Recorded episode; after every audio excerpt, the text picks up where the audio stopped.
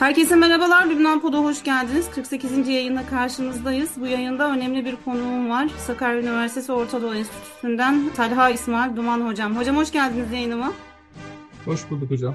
Talha Hocam yakın zamanda çok önemli bir doktora tezi tamamladı. E, 2023 yılında. Bu doktora tezinin önemi aslında gündemle de çok çok alakalı. Ancak malum olduğu üzere Orta Doğu'nun gündemi 100 yıldır aynı. Çok fazla değişmiyor. Talha Hocam bu minvalde e, Mısır İhvanı'nı, Hizbullah'ı ve Hamas'ı içeren Orta Doğu'daki İslami hareketlerin siyasal entegrasyonu üzerine çok kapsamlı bir çalışma yaptı. Her üç harekette tabi bulundukları coğrafya ve siyasi ilişkiler gerek askeri ilişkiler bağlamında farklılık arz etse de benim kanaatimce bunların öncüsü Mısır ihvanıdır. İhvan-ı Müslümindir ama her birinin de birbirinden farklılaştığı çok fazla dinamik var.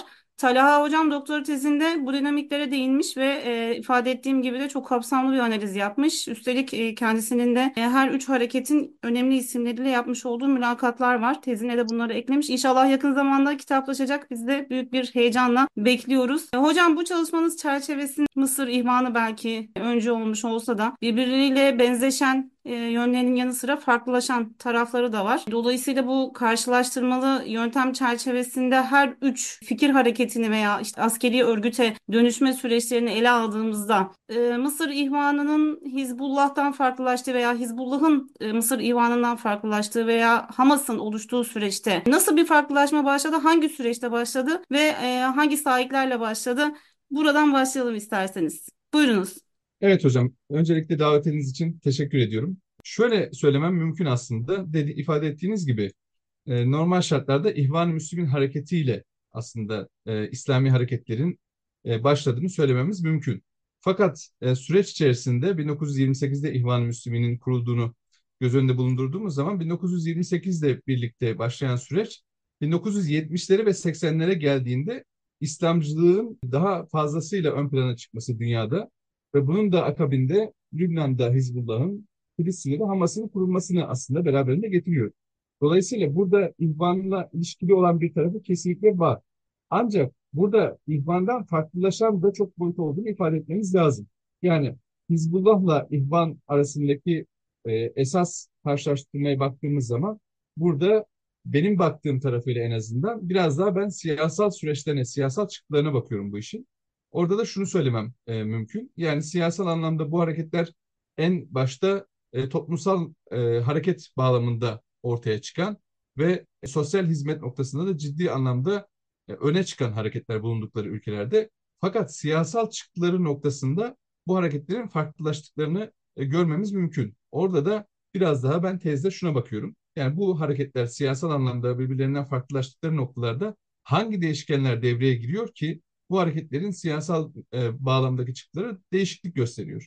Siyasal çıktılarından kastım da şu aslında bunların seçim siyasetine, kurumsal siyasete girdikleri, dahil oldukları süreç ve ardından bu seçimlerde elde ettikleri başarılar veya başarısızlıklar. Bunlara biraz e, bakıyorum. Şimdi İhvan-ı Müslümin'le alakalı olarak hepimizin bildiği gibi aslında toplumsal bir hareket olarak ortaya çıkıyor. 1940'larda Hasan el-Benna henüz hayattayken siyasete dahil olma e, süreci var İhvan'ın. Daha doğrusu denemesi var diyelim. Bu deneme bir zaman sonra e, akamete uğruyor ve 1976'ya kadar siyasetten et, eteğini çekiyor İhvan-ı Müslümin. Fakat burada 80'lerle e, birlikte İhvan-ı Müslümin tekrar siyasete dahil olduğu, mübarek dönemiyle birlikte biraz daha o siyasi konjüktürün etkisiyle bu sürece dahil olduğunu biz görüyoruz. Burada aynı dönemde Hizbullah'ın da ortaya çıktığını ve Hizbullah'ın ancak 1990'larda siyasete dahil olacağını görüyoruz. Benzer şekilde de yine Hamas'ın da 1987'de kurulduğunu, aslında Hamas'ın da geçmişinin yine Filistin ihvanına dayandığını, 1940'lara dayandığını, toplumsal hareket sürecinden sonra 87'de silahlı bir harekete dönüştüğünü ve bunun ardından da 2006 ile birlikte siyasi bir partiye dönüştüğünü ve hatta iktidar olduğunu biz görüyoruz. Şimdi Hizbullah'ın 92 süreci, 92 sonrası süreci, siyasetteki süreciyle İhvan'ın 76 sonrasındaki siyasetteki süreci arasında ciddi farklılıklar var. Şöyle ki İhvan'ın 2012'de biliyoruz iktidar oldu yani Mısır'da Arap Baharı sonrasında. Fakat bu iktidarı çok kısa sürdü. Bir gün civarında sürdü. Ee, ancak Hizbullah'ın ve Hamas'ın siyasetle ilişkisi İhvan'a göre çok daha farklı bir boyutta ilerlemeye devam ediyor. Peki bu neden kaynaklanıyor? Öncelikle şunu bilmemiz lazım tabii ki. Her hareketin içinde bulunduğu e, siyasi konjüktür ve ortam bu hareketlerin siyasi anlamdaki süreçlerini etkilemiş durumda. Yani İhvan Müslüman'ın Mısır'daki otoriter rejim altında hareket etmesi oradaki belli hareket kabiliyetlerini kısıtlamış e, durumdaydı. Ve bu noktada uzunca bir zaman iktidara dahil olamadı ve iktidar süreci yaşadığı dönemde de başka sebeplerle ve en nihayetinde darbe süreciyle birlikte bu iktidar süreci de çok kısa sürmüş oldu. Fakat genelde ihvana ilişkin e, okumalarda biraz daha biz şunu görüyoruz. İhvanla ilgili olarak çoğu zaman darbeci düzen ve dışarıdan işte Suudi Arabistan, Birleşik Arap Emirlikleri gibi bazı ülkelerin e, müdahil olmasıyla ihvanın iktidardan uzaklaştırılması söylemleri öne çıkıyor. Bunlar kesinlikle doğru ve önemli noktalar. Fakat ben biraz daha bu noktaların dışında bunları yapısal şartlar olarak adlandırıyorum. Bu noktaların dışında ideolojik ve örgütsel yapıları bağlamında bir farklılaşma olabilir mi? Daha doğrusu buradan kaynaklanan bazı problemler de olmuş olabilir mi? diyerek e, İhvan'dan yola çıkıp Hizbullah ve Hamas'ı da denkleme dahil ederek bir üçlü karşılaştırma yaptım. Temel bazı noktalar var ayrıştıkları. Aslında bu ayrışmalar bunların siyasete ilişkin taalluk eden taraflarını da açıklıyor. Şöyle ki her üç hareketin de esnek bir ideolojisi olduğunu biz görüyoruz. Her üç harekette kendi içerisinde katı bir e, ideolojiye sahip değil. Fakat bunun örgütsel yapılanma noktasında biraz daha farklılaştığını görüyoruz. Mısır İhvanı ve Hizbullah oldukça katı bir örgütlenme yapısına sahip. Yani hiyerarşik dediğimiz bir örgütlenme yapısına sahip. Hamas ise biraz daha yatay e, bir örgütlenmeye sahip. Tabii bunun Hamas'ın kendi içerisinde bulunduğu pozisyonla da ilişkili bir şey bu. Peki bu bize ne söylüyor? Yani esnek ideoloji ve katı hiyerarşik bir örgütlenme. Bu ihvan içerisindeki en temel açmazlardan birini oluşturuyor süreç içerisinde. Niye? Çünkü siz bir yandan bir örgütlenme biçimi olarak en yukarıda bir genel müşrit var ve bu genel müşritten aşağıya doğru bir üçgen şeklinde inen e, belirli başlı kararlar, emirler var. Fakat aynı zamanda ideolojinizi esnek tuttuğunuz zaman bu sefer içeride ihvanda zaman içerisinde muhafazakarlar ve radikaller, pardon muhafazakarlar ve liberaller şeklinde bir ikilik ortaya çıkıyor lider kadro içerisinde. Bu da şuna tahallük ediyor.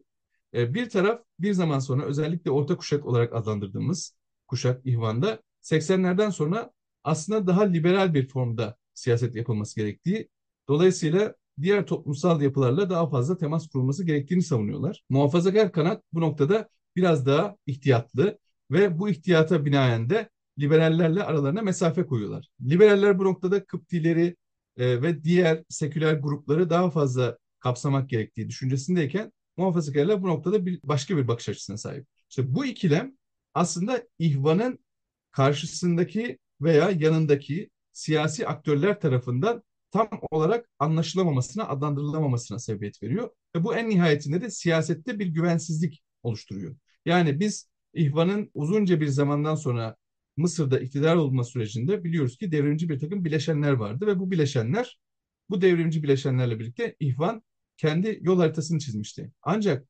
2013'teki darbe sırasında ilginç bir şekilde İhvan'ın karşısında bu devrimci bileşenlerin bazılarının durduğunu gördük.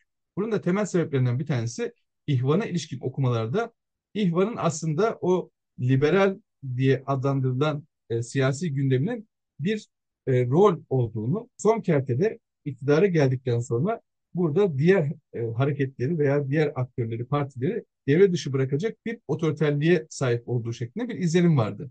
Bu ikilem, bahsettiğim ikilem yani hem örgütsel anlamdaki o hiyerarşik düzen hem de lider düzeyindeki parçalanmışlık ve aynı zamanda esnek ideoloji bir araya geldiği zaman kendi içerisinde bir tutkal vazifesi görecek herhangi bir mekanizmaya sahip değil. Bu nihayetinde e, ihvan içerisinde böyle bir handikap oluşturuyor. Hizbullah'a geldiğimiz zaman Hizbullah'la Hamas aslında burada daha farklı bir pozisyona sahip. Çünkü Hizbullah'ta da katı hiyerarşik bir yapılanma var. Yine Hizbullah'ta da esnek bir ideolojiyi görüyoruz biz. Ki 1980'lerde siyasetten uzak kalan bir Hizbullah 1990'larda siyasete dahil oluyor. Yani 1980'lere baktığınız zaman Hizbullah'ın İslam devleti kurmaktan başka hiçbir ideali yok Lübnan'da. Lübnan siyasetini zaten çürümüş olarak addediyor. Dolayısıyla devrimci bir perspektife sahip. Ancak 90'lardaki değişen konjüktür, Taif düzeniyle birlikte bu siyasal sisteme dahil oluyor. Bu geçiş aslında çok radikal bir geçiş Hizbullah açısından. Fakat İhvan'dakinin aksine Hizbullah'ta buradaki radikal geçişte bir kopma olmuyor.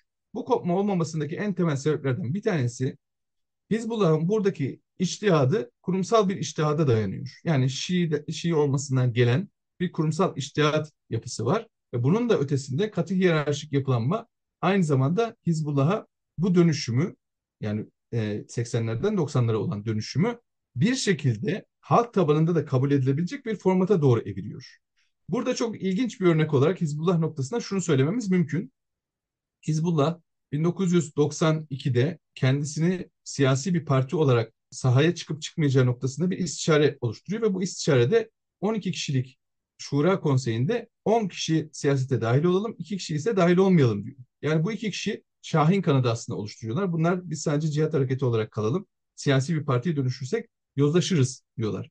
Bu iki kişiden bir tanesi bugün çok fazla Anadolu Ajansı'nda da röportajlarını falan gördüğümüz Sufi Tüfeili aslında. Yani Hizbullah e, Sufi Tüfeili çizgisinde kalsaydı muhtemelen bugünkü e, gücüne ve siyasi anlamdaki pozisyona da erişemeyecekti. Hizbullah 92'deki bu süreçten itibaren 2005'e kadar şunu yapıyor. Biz Lübnan'daki direniş korumak adına siyasete dahil ediyoruz. Fakat bakanlar kuruluna girmeyeceğiz diyor.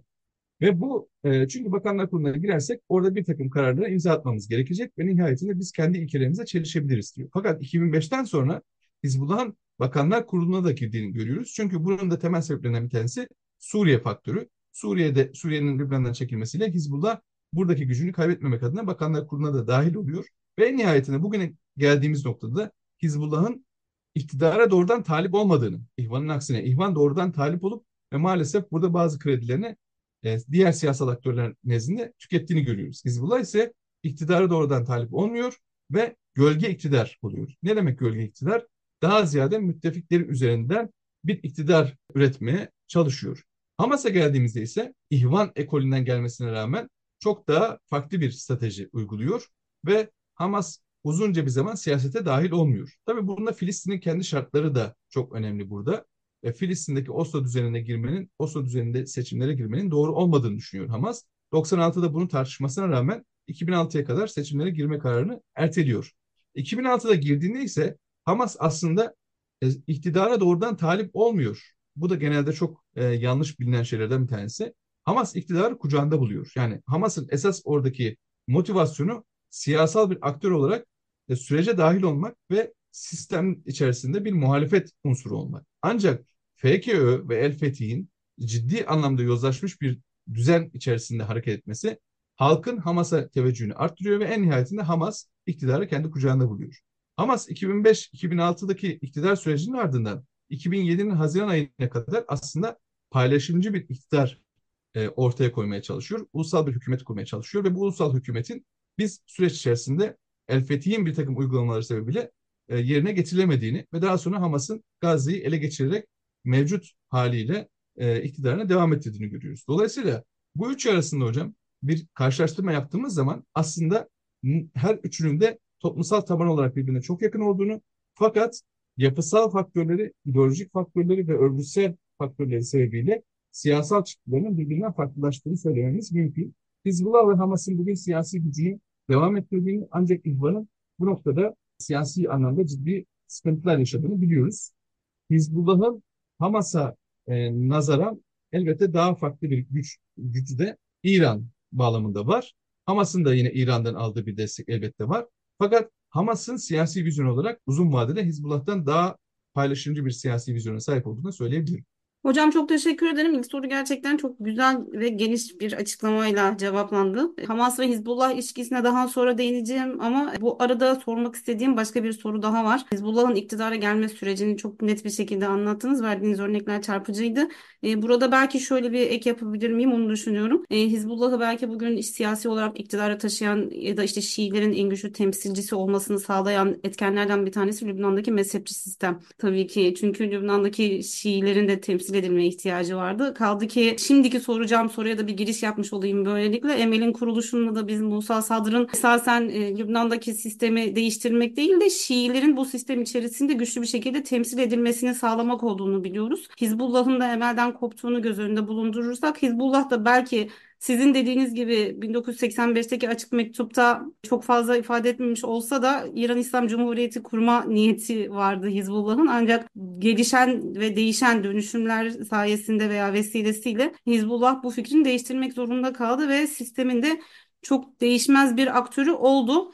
Ee, buradan ikinci soruma geçmek istiyorum hocam. Hizbullah ve Emel arasındaki ilişkiye çalışmanıza da değindiniz. Ee, çünkü Hizbullah Emel'den koptu ve bugün aslında Emel bakıldığına daha seküler bir çizgiye sahip. E, velayeti fakih ideolojisini belki teoride benimsese de e, pratikte çok da desteklemeyen e, bir grup olarak görünüyor. E, son e, İsrail'in Gazze işgalinde de aslında düne kadar belki çok fazla Emel'den bahsetmiyorduk ama dün e, Emel militanlarının da öldürülmesiyle tekrar gündeme geldi. Ancak Hizbullah'la Emel arasında bazı ayrımlar var. Bu ayrımlara biraz değinebilir miyiz? Elbette hocam. E, şu, öncelikle şunu ifade etmek gerekiyor. Siz de belirttiniz. Hizbullah'ın aslında kökeni aslında Emel'e dayanıyor. Yani ne demek istiyorum burada? E, Musa Sad bağlamında aslında biraz daha Hizbullah'da anlamak gerekiyor. Şimdi biraz makarayı geriye saracak olursa Şiilerin yine sizin ifade ettiğiniz gibi 1932'de en son yapılan Lübnan'daki nüfus sayımına göre Şiilerin pozisyonu ve dolayısıyla siyasal temsiliyetleri noktasındaki dezavantajları e, ve toplumsal anlamda da ciddi bir dezavantaja sahip olmaları, daha ekonomik anlamda da dezavantaja sahip olmaları bir zaman sonra Şiilerin kendi içerisinde farklı örgütlenmelere kaymasına sebebiyet veriyor. Ve en nihayetinde bir muhalif unsur olarak Şiilerin biz çoğunlukla e, komünist partiler, sosyalist partiler içerisinde konumlandığını görüyoruz 1950'lerde. Fakat 1950'lerdeki bu tabakalaşmanın içerisinde bir diğer e, kesim de şu. Zuama dediğimiz, zaimlik dediğimiz daha feodal beylik üzerinden adlandırabileceğimiz bir ekonomik elit tabaka var. Şiilerin içerisinde de var bu. Aynı zamanda dini bir elit tabaka da var. Bunlar geleneksel yapılar. Ve bunun yanında da işte işçiler, çiftçiler, küçük esnaf olarak adlandırdığımız bir toplumsal tabaka var Şiilerin içerisinde. Ancak bu tabakaların her üçü de Şiileri ciddi anlamda Lübnan içerisinde temsil etme noktasında zafiyet ortaya koyuyorlar. Ve en nihayetinde az önce ifade ettiğim gibi halk bir şekilde ya Nasir'di ya Bağızçı ya Komünist ve Sosyalist hareketlerin içerisinde kendini konumlandırmaya başlıyor. Şimdi Musa Sadr'ın buradaki hikayesi 1959'dan sonra başlıyor. Lübnan'a gelmesinden sonra Musa Sadr işte Lübnanlı birisi fakat İran'da doğuyor. En nihayetinde Lübnan'a geldikten sonra devrimci bir karaktere sahip olması ve İslami bir perspektife sahip olması Lübnan halkını tekrar konsolide etme noktası, Şii halkı tekrar konsolide etme noktasında önemli bir misyona sahip oluyor. Bunun e, bir diğer eşleniği ise Muhammed Hüseyin Fadlallah'ta görüyoruz biz. Yine o da Irak'ta bir medrese ekolü üzerinden yani İslami Dava Partisi bağlamında yine Muhammed Bakır Es-Sadr ekolünden gelen bir isim. E, bunun da Lübnan'a dönmesiyle birlikte 1960'larda artık İslamcı bir gençlik ekolünün oluşmaya başladığını görüyoruz. Ve bu İslamcı ekol çoğunlukla Musa Sadr etrafında şekilleniyor ya da Muhammed Hüseyin Fadlallah etrafında şekilleniyor. Musa Sadr burada işte Mahrumlar Hareketi'nin kurulması, sonrasında iç savaşla birlikte silahlı bir yapılanma olarak Emel'in kurulması vesaire gibi süreçlerle birlikte aslında Şii İslamcı tabanı konsolide etmeyi başarıyor. Fadlallah da yan taraftan bir yandan süreci yürütüyor. Fakat 1978'de Musa Sadr'ın Libya'da kaybolması, bir şekilde hala tartışma konusu olan kaybolma hikayesinin ardından süreç değişmeye var. Orada 1978'den sonra Emel'in liderliğini Nebih Berdi alıyor. Nebih Berdi kim? Nebih Berdi yine orta sınıf bir tüccar aileye mensup seküler bir şahsiyet. Şimdi Nebih Berdi'nin Emel'in başına geçmesiyle birlikte işler değişmeye başlıyor. Niye? İçerideki İslamcı taban yavaş yavaş e, rahatsız olmaya başlıyor Berdi'den. Ama temel kopuş 1982'de. 1982'de İsrail Lübnan'a saldırıyor, işgal etmeye başlıyor ve İsrail'in Lübnan'ı işgaliyle ilgili o dönemin e, Cumhurbaşkanı, Lübnan Cumhurbaşkanı İlyas Sarkis bir oturum yapıyor ve burada Ulusal Kurtuluş Komitesi kurma, kurmak istiyor. Ve bu Ulusal Kurtuluş Komitesi'nde Beşir Cemayer'in de olması yani o meşhur Sabra Şatille katliamlarında ismi geçen Cemayer ailesinin olması içerideki Emel'in içerisindeki İslamcı tabanı bir anda e, başka bir yapılanmaya kurmaya sevk ediyor. Çünkü Nebih Berri o komiteye katılıyor ve o komiteye katılmasıyla birlikte aslında Amerika'nın bölgedeki planlarına hizmet ettiği şeklinde yorumlanıyor. Ve en nihayetinde 1982'de Emel'in içerisinden İslami Emel diye bir yapılanma çıkıyor. Şimdi bu İslami Emel yapılanması bir zaman sonra Dava Partisi, İslami Öğrenci Birliği, Müslüman Alimler Birliği şeklindeki farklı yapılanmalarla bir araya gelerek Hizbullah'ı kuruyor. Yani Hizbullah böyle üçlü aslında 9 bel 9'lu belgesi dediğimiz yani üç farklı yapılanmanın bir araya gelerek oluşturduğu bir çatı kurum. Şimdi bu noktada emelden farklılaştığı nokta nedir diye e, soracak olursak orada en temelde şunu söylememiz mümkün. Emel aslında süreç içerisinde şunu da yapıyor. Filistinli grupların Lübnan'dan İsrail'e saldırı yapmasını 1980'lerden bahsediyorum. Bir şekilde engellemeye çalışıyorlar. Hizbullah'a giden süreçteki gençler ise, İslamcı gençler ise burada Emel'in karşısına dikiliyorlar ve orada seküler damarla İslamcı damar arasındaki ilk ayrışmanın Filistin bağlamında ortaya çıktığını biz görüyoruz. Az önceki örnekte de aktardığım gibi. Şimdi bu ayrışma aslında bugüne kadar gelen bir ayrışma. Emel'in bugünkü pozisyonunda daha ulusalcı bir perspektife sahip, daha seküler bir perspektife sahip. Dolayısıyla Emel biraz daha siyaset içerisinde kalarak Lübnan şartları içerisinde az önce ifade ettiğiniz gibi mezhepçi sistem içerisinde mevcut düzeni koruyarak bir statükoculuk yapmayı tercih ediyor. Hizbullah'ın orta, ortaya çıkış hikayesi ise tam tersi. Hizbullah İslamcı bir damarla ortaya çıkarak Lübnan'daki siyasal düzenin sömürgecilerden miras kalan bir düzen olduğunu, dolayısıyla buradaki mezhepçi kotanın da 1932'deki nüfus sayımına dayalı olduğunu ve temsiliyet bağlamında bir karşılığın olmadığını söyleyerek başka bir düzen tahayyülüne sahip olarak ortaya çıkıyor. Ve dolayısıyla şunu söylüyor. Diyor ki biz Lübnan'da bir İslam devleti talebimiz var. İslam devletinin idealine sahibiz. Hatta şöyle bir örnek verebilir miyiz hocam? Lübnan'da Hizbullah'ın 1980'lerdeki bayrağında Lübnan'da İslami e, İslam direnç 1990'lardan sonra Hizbullah'ın bayrağında oluyor. Onun öncesinde e, Lübnan'da İslam devrimi şeklinde bayrağında bir slogan var. Dolayısıyla bu iki ayrım Hizbullah'ın geldiği pozisyonu da göstermesi açısından önemli. Emel'le ilgili bu ayrışma bir yerden sonra Hizbullah'ın Şii taban içerisinde İslamcı yeni bir toplumsal tabana hitap etmesine sebebiyet veriyor. Ve bugüne geldiğimiz noktada her ne kadar Hizbullah'la Emel ittifak halinde olsalar bile belli başlı konularda ciddi anlamda sorunlar yaşadığını biliyoruz. Mesela Beyrut'taki patlama çoğunlukla Hizbullah'a atfedilen bir e, Beyrut'taki patlama ile ilgili Hizbullah suçlandı ama bu suçlamanın arkasında olması gereken aslında Emel'di. Yani Emel'in biraz daha Lübnan içerisindeki karıştığı yolsuzluk, özellikle Nebih Berri ile birlikte yolsuzluklarla anılması vesairesi birçok husus Hizbullah'ın da elini zayıflatan bir yere doğru döndü.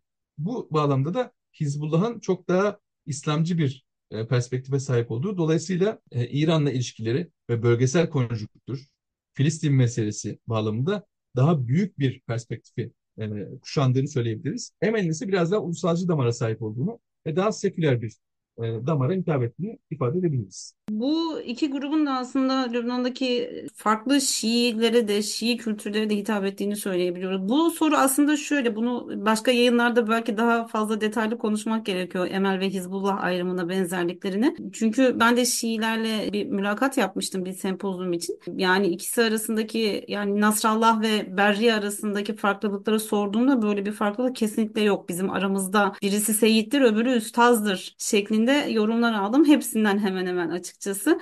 Şimdi son olarak hocam Hamas'a gelmek istiyorum. 7 Ekim'den bu zamana bugüne kadar zaten e, gündemimizde sadece Hamas e, var. Dolayısıyla tabii Hizbullah da var. Hizbullah çok tartışıldı, tartışılmaya da devam ediyor. E, Hamas ve Hizbullah arasındaki ilişki ne kadar derindir? E, Hamas direniş ekseninin bir parçası mıdır, değil midir? Hizbullah e, Hamas'a hangi sahiplerle yaklaşıyor ve nasıl bir ilişki ağı var Hizbullah ve Hamas arasında? Bugüne de böyle yansıyan cevabınızı alırsak sevineceğiz. Buyurunuz. Evet hocam. Hamas ile Hizbullah arasındaki ilişki aslında oldukça derin bir ilişki. Bunun kökleri 1990'lara gidiyor. Yani 1990'lara geldiğimiz zaman orada çok kritik bir süreç var. E, o da şu.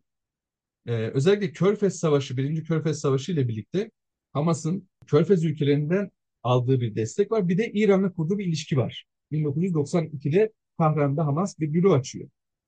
İran burada hem ekonomik anlamda hem silah yardım anlamında desteklemeye başlıyor. Fakat e, dolayısıyla Hizbullah'la da ilişkiler başladı.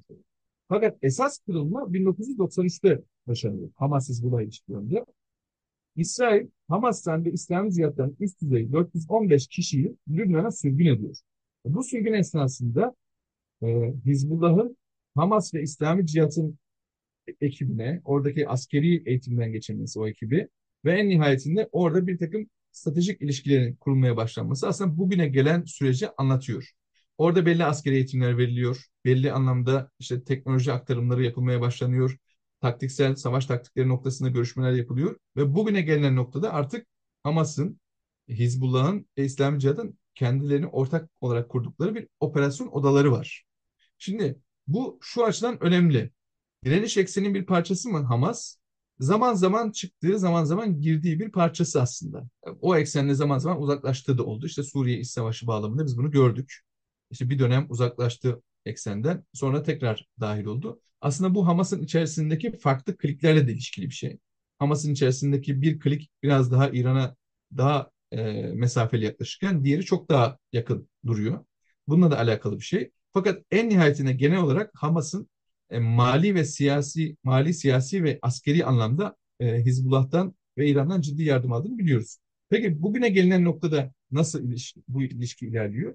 E, şunu ifade etmek lazım aslında. Hamas'ın hem İran'la hem Hizbullah'la kurduğu ilişkinin bir şekilde Hamas'ın hainliğini yok eden bir şey olmadığını belirtmemiz lazım. Yani Hamas bu ilişkileri kuruyor, doğru. Ve burada stratejik bir ilişki var, bu da doğru. Ancak Hamas zamanda bir fail ve kendi kararlarını alabilen bir fail.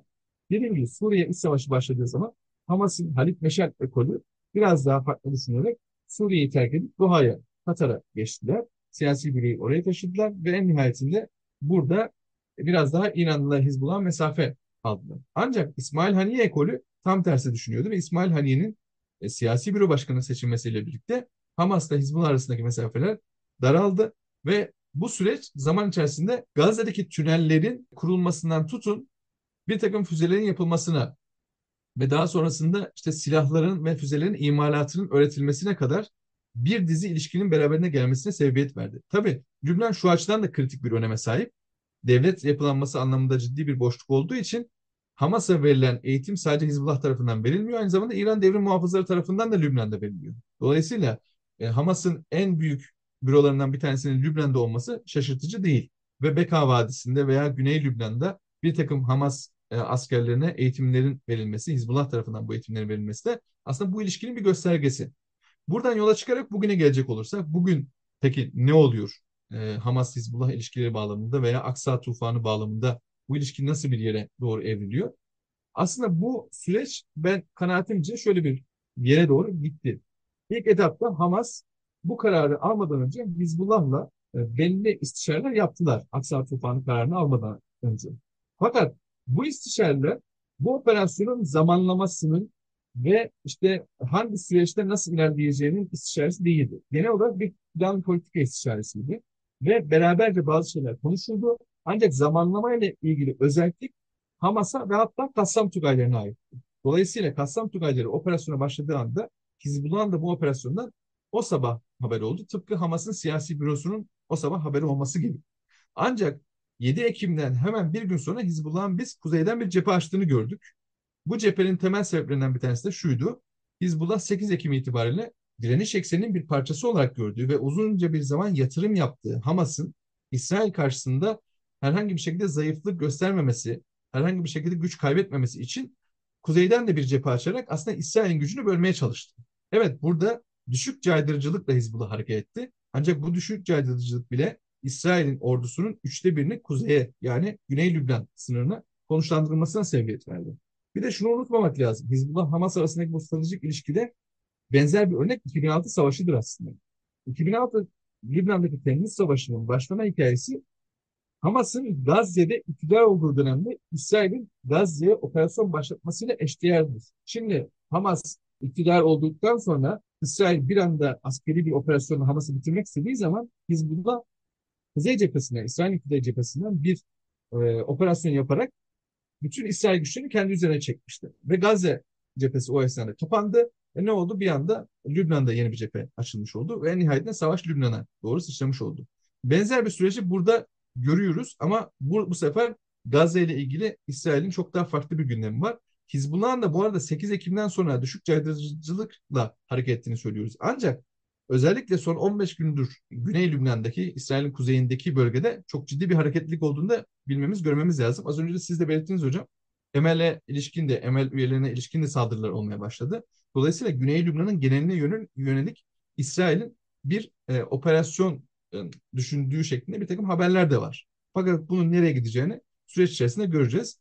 En nihayetinde şunu söylemem mümkün. Hamas'la Hizbullah bugün e, şu saatlerde dahi işte bir takım ateşkes görüşmeleri yapılıyor. Bu görüşmelerle ilgili bile sürekli istişare halindeler. Ve bu istişare bağlamında da bir ortak operasyon odaları hala devam ediyor. E, Hamas'ın e, İsrail'in suikastine e, maruz kalan lideri Salih el-Aruri'nin Hizbullah'ın kalesi olan Dahiye'de e, olması, orada ikamet ediyor olması ve bugün Hamas'ın düzey isimlerinin Sami Hamdan gibi belli başlı isimlerinin hala Hizbullah'ın bulunduğu bölgelerde ikamet ediyor olması Hizbullah'la Hamas arasındaki ilişkiyi göstermesi bakımından da önemli. Hamas'ın e, Lübnan'daki bürosu da yine Hizbullah'la çok yakın bir bölgede yer alıyor. Dolayısıyla bu ilişki çok yakın bir ilişki ama dediğim gibi bu ilişki bir aynı zamanda sponsor vekil ilişkisi de değil. Hamas'ın da kendi failliği, kendi kararları var. Zaman zaman Hizbullah'la farklı düşündüğü, farklı bakış açılarına sahip olduğu, ayrıştığı noktalar var. Ama tüm bunlara rağmen Hizbullah'la Hamas'ın bu noktadaki ilişkisinin de oldukça kritik bir pozisyonda olduğunu söylemek gerekiyor. Hamas bugün aldığı kararların birçoğunu Hizbullah'la istişare etmeden de almıyor. Bunu da altını çizmek gerekiyor diye düşünüyorum. Çarpıcı açıklamalarda bunlar önemliydi. Çünkü Hamas ve Hizbullah arasındaki ilişkinin özellikle 7 Ekim'den sonra ne aşamada olduğuna dair çok fazla merak edilen soru vardı ve çok da net cevaplar yoktu açıkçası. Ben kendi adıma çok önemli cevaplar aldığımı söyleyebilirim. Talha İsmail Duman hocamla çok geniş kapsamlı belki de aslında birkaç yayını e, içermesi gereken bir program yaptık. Ben çok şey öğrendim. Eminim dinleyicilerimiz de öğreneceklerdir. Çok teşekkür ederim programa katıldığınız için hocam. Teşekkür ederim. İyi yayınlar dilerim hocam. Teşekkür ederim. Lübnan Pod'dan bu haftalık bu kadar. Önümüzdeki yayında görüşmek dileğiyle. Hoşçakalın.